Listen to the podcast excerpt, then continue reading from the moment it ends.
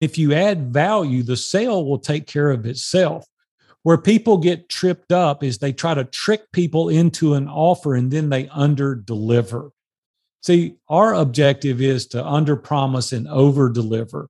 And the thing that I think of the most is how can I add value to their life? How can I change their life?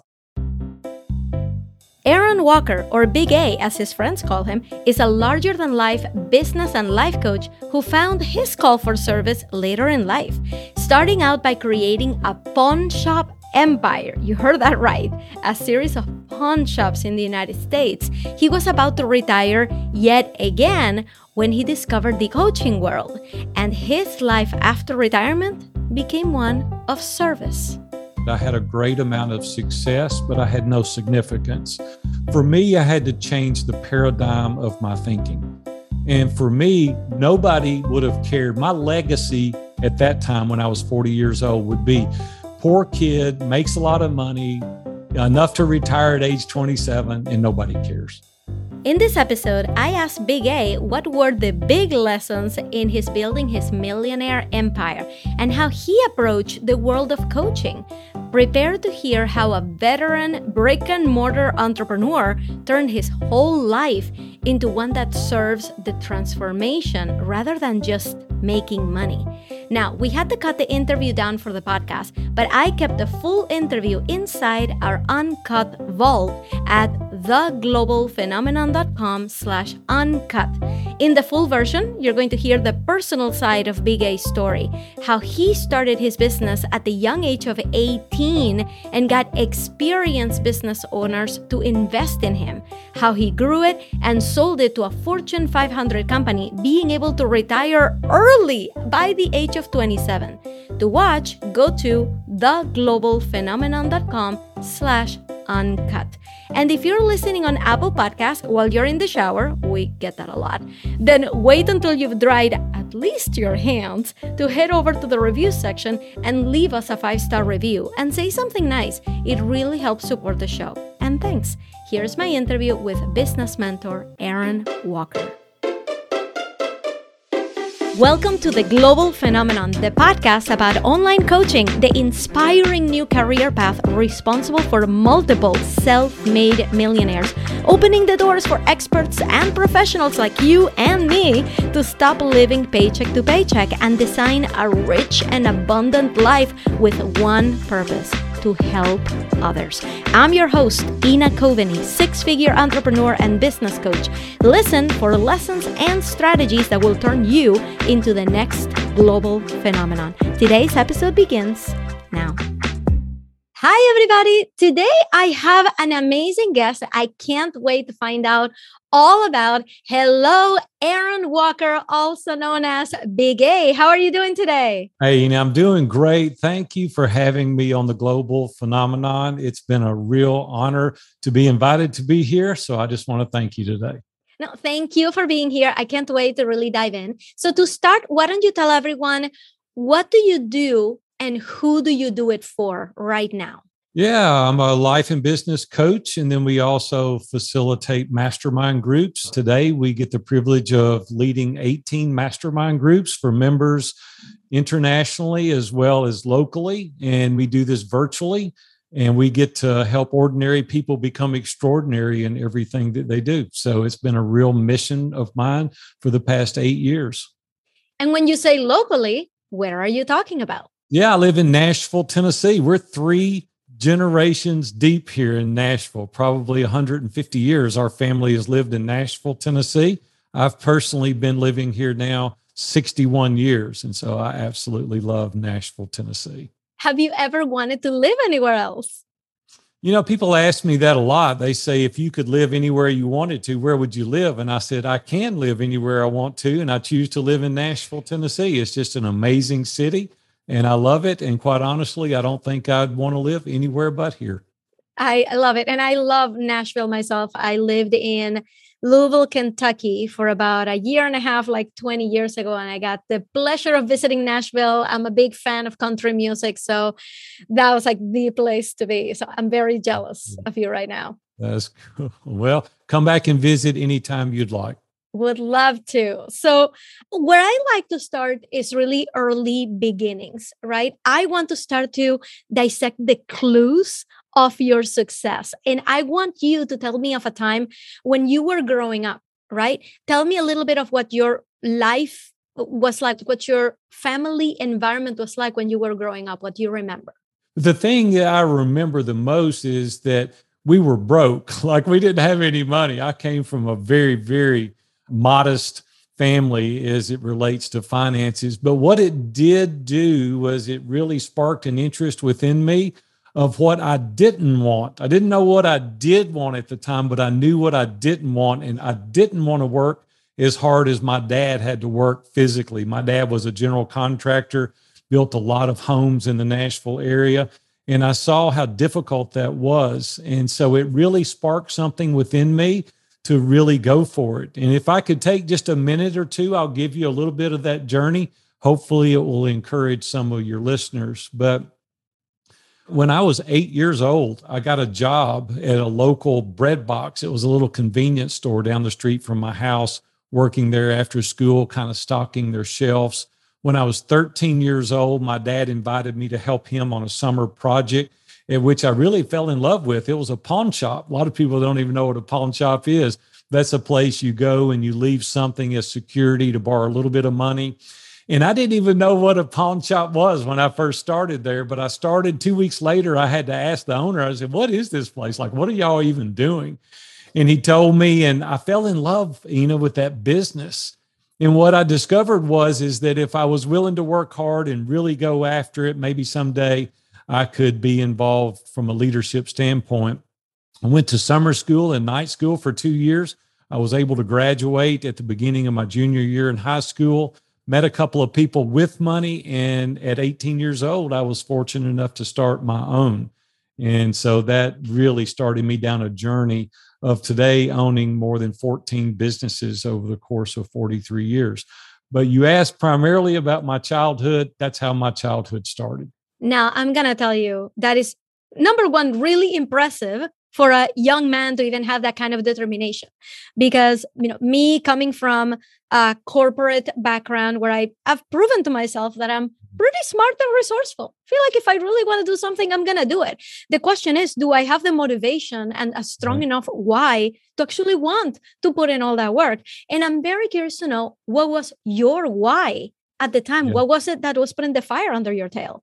Yeah, you know, when I was a child, I watched my dad during the winter climb up on a roof that had snow on it, and he swept the snow off of the roof to tear the roof off so he could put a new roof on it so we would have money to eat. And I'm not looking for people to feel sorry for me, but during the summer, my mom would put canned goods in our pantry and she would nail a board over half of it so we couldn't get to the food during the summer. So in the winter, we would have food.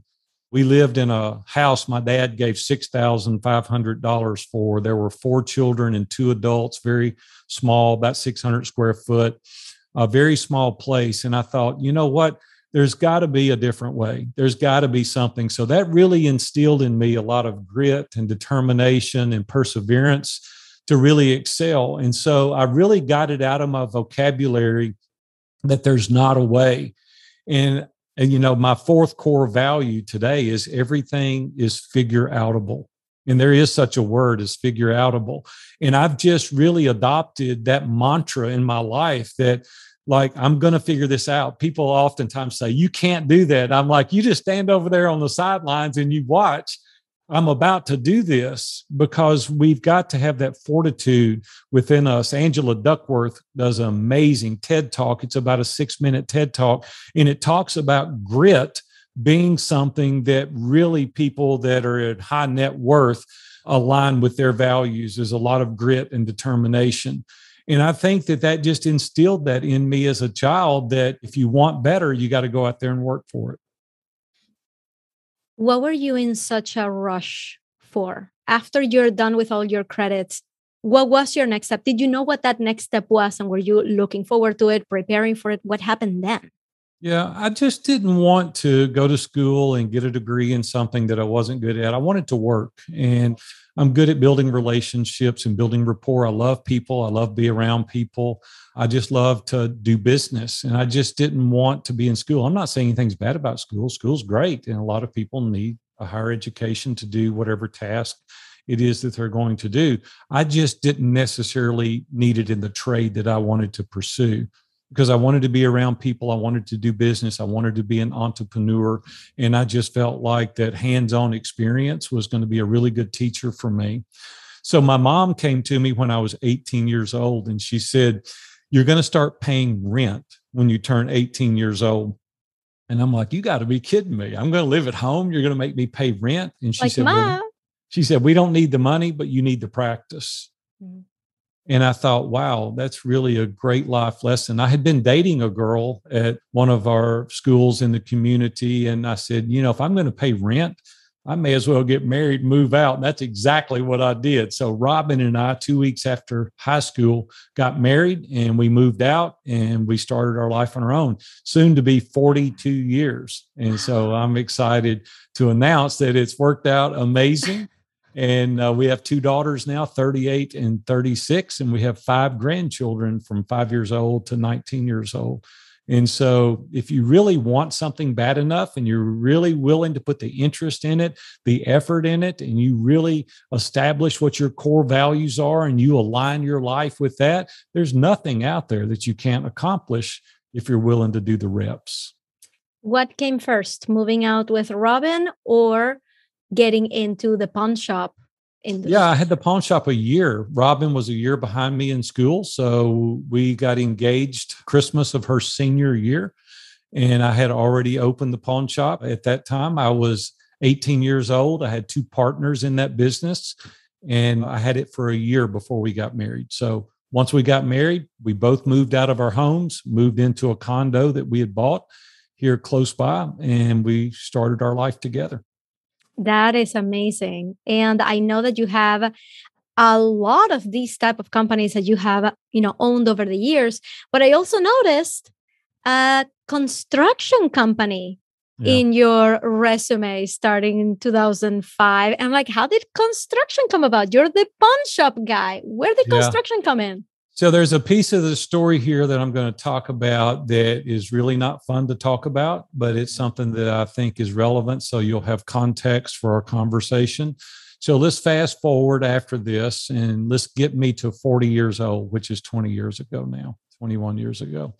I was headed to the office. Things were amazing. I was working three days a week. My partner was working the other three days a week, and we were doing an unbelievable business until a guy named Enrique was crossing the street in front of me to catch a bus 7:30 on a Wednesday morning. And forgive me because it's difficult to talk about, but Enrique didn't see me. And that day I ran over a pedestrian and it was very, very difficult. And Enrique lived for three days in the Vanderbilt trauma unit. And they called me on Saturday morning and they said, Mr. Walker, Enrique didn't make it. Well, Enrique was 77 years old. He was from the Philippines and it rocked my world. It was very, very difficult because what had happened Ina, until this point is that I had a great amount of success financially, but I really didn't have any significance. There was nothing really in my life at that time that really anybody else would have been interested in except my family. And that's that we had the ability to buy a nice house, cars, we had a place on the beach. We had, you know, we had the stuff, and that was fine, but there wasn't really anything significant in that. And so I went to the partner and I said, listen, uh, I've been chasing money since I was eight years old, right? I've been working really hard since I was eight, and I'm going to take a break. And so I'm going to retire. My wife said I've retired more than the law allows, but I retired. I was 40 years old. And I took the next five years off. I didn't do anything for five years. And so during the course of that, we decided to build a new home. And so we bought a lot just down the road, same street that I lived on. And we hired a general contractor to build me a beautiful new home. And he did. And it was amazing. And so I went to him one day and I said, Listen, it's about time that I was doing something else.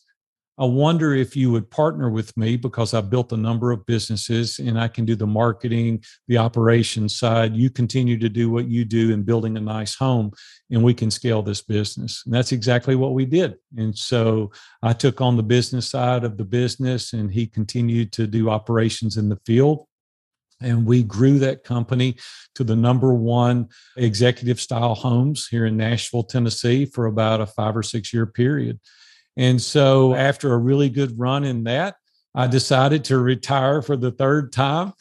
And I went to my mastermind group and I said, listen, I'm going to retire.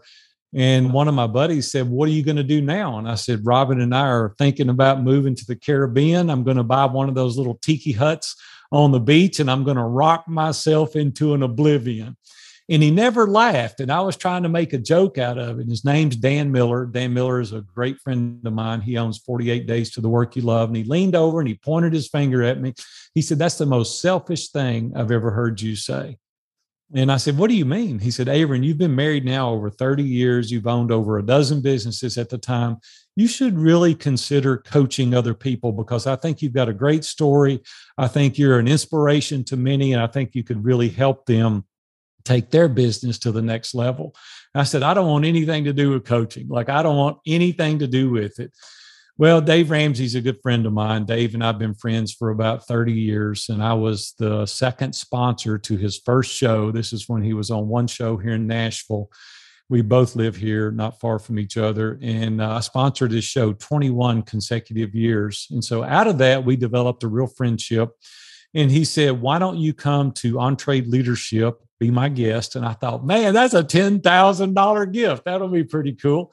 And so he said, come and do it, see if you like it, and then we'll talk. And so I did and fell in love with it. Ina, it absolutely changed my life. And I thought, man, why don't I take the skills that I have and the experience that I've got with relationships and marriage, and why don't I test the water? And I did. I started coaching a couple of guys and their business started to take off. And I thought, dang, I'm pretty good at this. Like I've got some life experience and I can help these guys.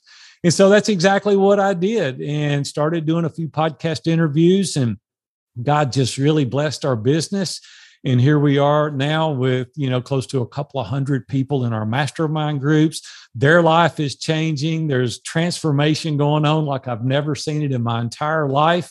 And we've got people all over the world now that we're able to coach and encourage and help and walk alongside so that they can grow personally and professionally in every area of their life. And so that's a little bit of how it all kind of started.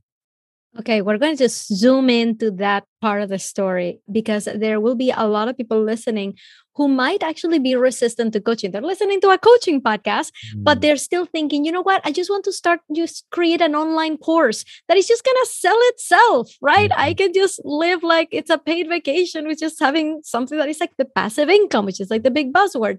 So I first actually want to ask you about the time that you were like, I don't want to have anything to do with coaching. I mm-hmm. want to ask you, what were your feelings back then? What did you think that being in coaching meant and why did you want to have nothing to do with it? And then I want you to tell me how you changed your mind about it. So let's start with yeah. paint a picture for us. Why didn't you want to have anything to do with coaching? Well, it really didn't have anything to do with coaching per se. It's just that I was tired. You know, I'd been working since I was eight years old. I was 50 years old at that time and all I could see was a lot of work ahead of me. And so it wasn't necessarily I was against coaching because I'm a huge proponent of coaching. I think coaching is amazing. I think that we can learn things in books, we can learn things on our own. But when you have a coach, it can get you there much faster it can allow you to deviate from the mines that is in the ground that could explode unintentionally. It can help encourage your superpowers. It can point out the kryptonite. It can show you your blind spots because, you know, we can't see it. We're too close to the bottle to read the label when it's just us. And so the most valuable insight is other people's perspective. And when they can hear your story, they can walk alongside you. They've been there, they've done that, they know, they understand. And I used to love to be around senior adults because there's no facade with senior adults. They're like, you get what it is. and they can help you like bypass those mines that I was talking about earlier. When I say landmines, I'm talking about things that could blow up potentially around you that you don't know about. And you're like, why would I not want to learn on their dime? Why would I not be willing to have somebody that was an unbiased, trusted advisor, somebody that I was walking with? They didn't have anything to gain or lose as a result of what they're telling me. Why would I not want to listen to them? And so, listen, I spend a fortune on coaches, masterminds. Darren Hardy once said that we should invest 10% of our revenue annually on personal and professional development. And I thought, dang, that is a lot of money. And so I went and pulled our profit and loss statement and looked at it. I spend more than 10%, but every year I do better. I grow personally, I grow spiritually, I grow professionally. Year after year after year, I do better because I surround myself with people that are more qualified than me to head to an area that I want to go. And so, just for me, coaches get you there a lot faster. So, how did you change your mind about, hey, all I see is just a mountain of work ahead of me? Yeah, good right? question. What was the thing that made you go, you know what, this might actually be a good idea? Well, here's the thing. There again, my situation may be a little different than other people. Remember, I told you earlier that I had a great amount of success, but I had no significance. For me, I had to change the paradigm of my thinking. And for me, nobody would have cared. My legacy at that time when I was 40 years old would be poor kid, makes a lot of money, enough to retire at age 27, and nobody cares. And I'm like, golly, that is not what I want my legacy to be. I want my legacy to be, hey, I have helped transform the lives of other people. I want people to say, hey, Big A was in my corner. He helped me grow personally, professionally, spiritually. My life is better as a result of having known that guy. That's what I wanted my legacy to be. And I thought, well, I can't get there if I don't help anybody. And so I'm Christian by faith. And so, you know, Christians, we pray about everything. So Robin and I committed it to prayer. We said, hey, what is really important in moving forward? And for us, it was transforming the lives of other people. And I have had a lot of experience, and I have had a lot of experience being married, being a grandfather, being a father, owning, you know, 14 businesses. I'm like, I do have some value to add and I am unbiased. I can go and look at your business and say, hey, you need to consider doing this, or look at you as an individual. I get tickled. A lot of these guys come to me now and they say, I'm going to go home and tell my wife this. And I said, yeah, you'll find your hind end on the couch if you go home and do that. This is what you need to do. You need to serve her well. You need to go and really make her priority of your life. And as a result of that, the natural reciprocity, she's going to become your biggest advocate.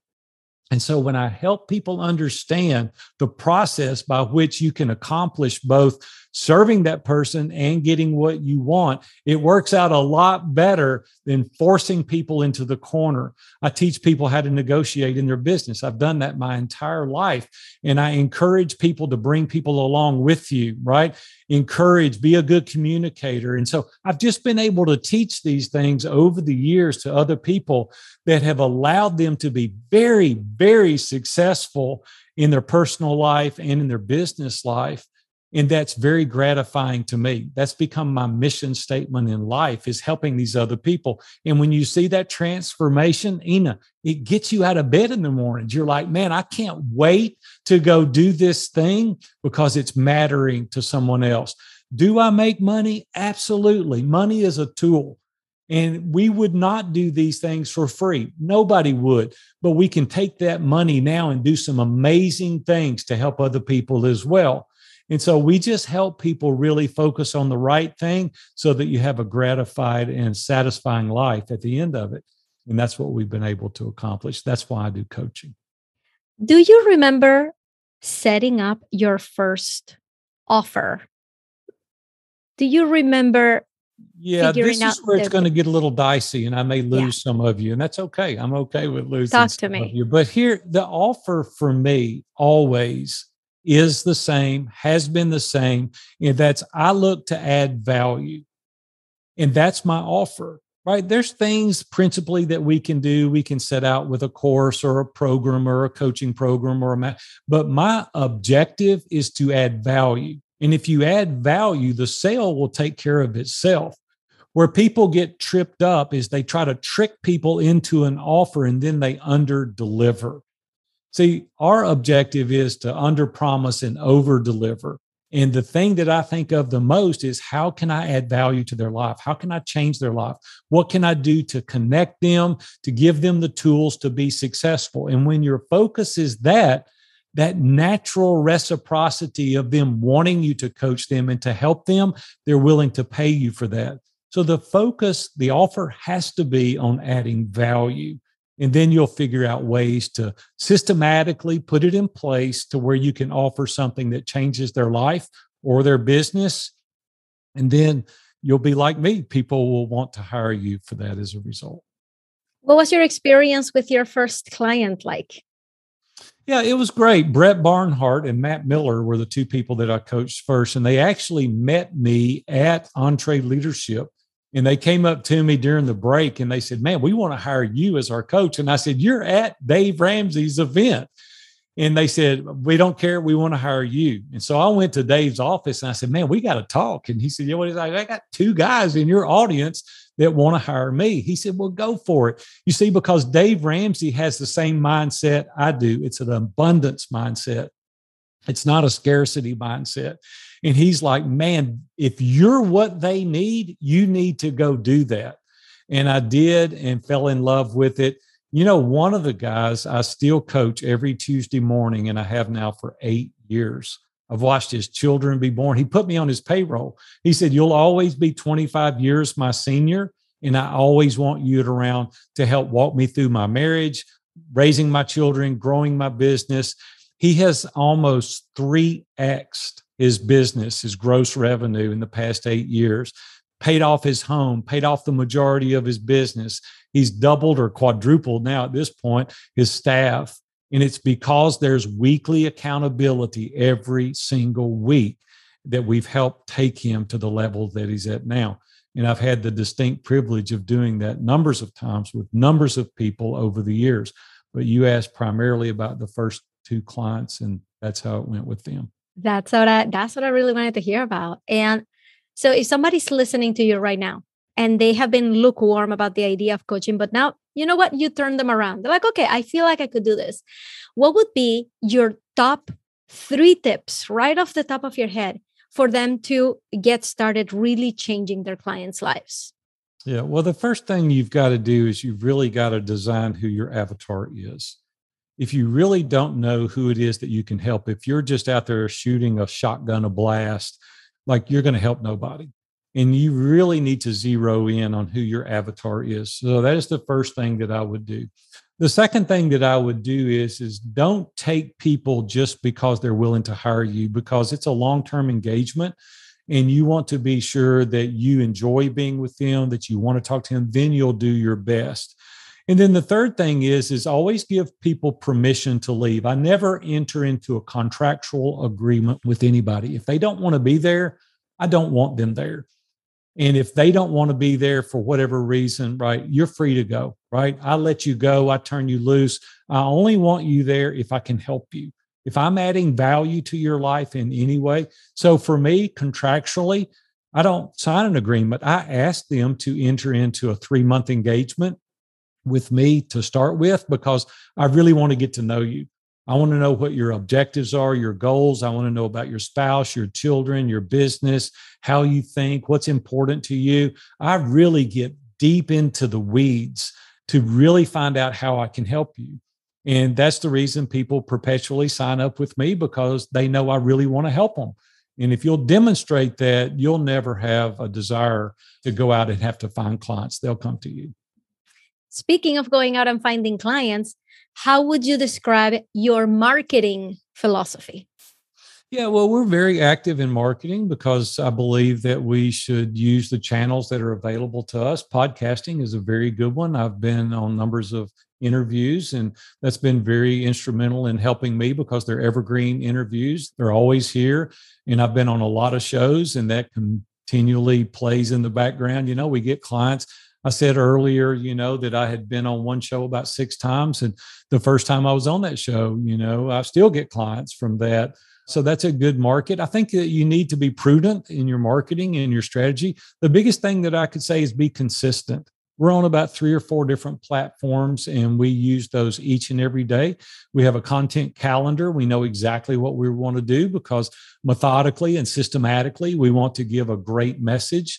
And we've always got the client in mind. We're always thinking about what is the client looking for, and we try to answer those questions.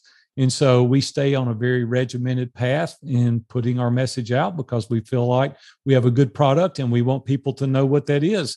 And primarily, what that is is masterminds. We have these mastermind groups for women, we have mastermind groups for men, and it's changed lives, you know, for people all over the world. And so that's primarily where our focus remains today. So, what do you think is the biggest misconception that people have of you as a successful business person? You know, I'm a very factual, detailed, no frills kind of guy. And a lot of people think that I can be judgmental or condescending, which is really not true. I mean, I really care about people, but I can't help you if I'm not telling you the truth. And so that startles people sometimes. It's like, well, I don't have time to be going around the edges. Like, let's deal with the problem, let's eradicate it, let's get it out of the way, and then we can move forward. So I think the misconception of me oftentimes is that I'm cold and indifferent. And that's really not true. I really care so much that I don't want to waste your time.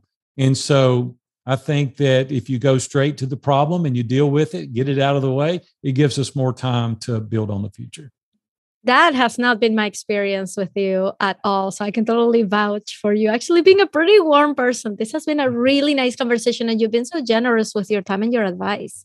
You. So let me give you one last thing, or give our audience one last thing from you.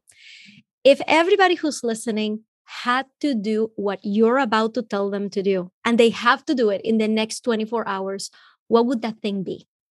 Yeah, here's the thing that most people don't think about. Most people live their life reactive, not proactive. And I would just simply ask myself some very direct questions. I would ask why you're doing the things that you're doing. And you can apply that to every area of your life. It's whether it's your coaching or whether it's, you know, whatever it is, you pick out what it is. You've got to answer why. Most people lying to themselves. And I ask people all the time, what is it that you're lying to yourself about? You've got to be gut level honest with why we're doing what we're doing.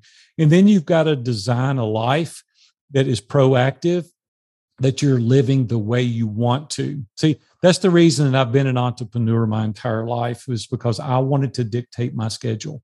I didn't want somebody else to dictate my schedule.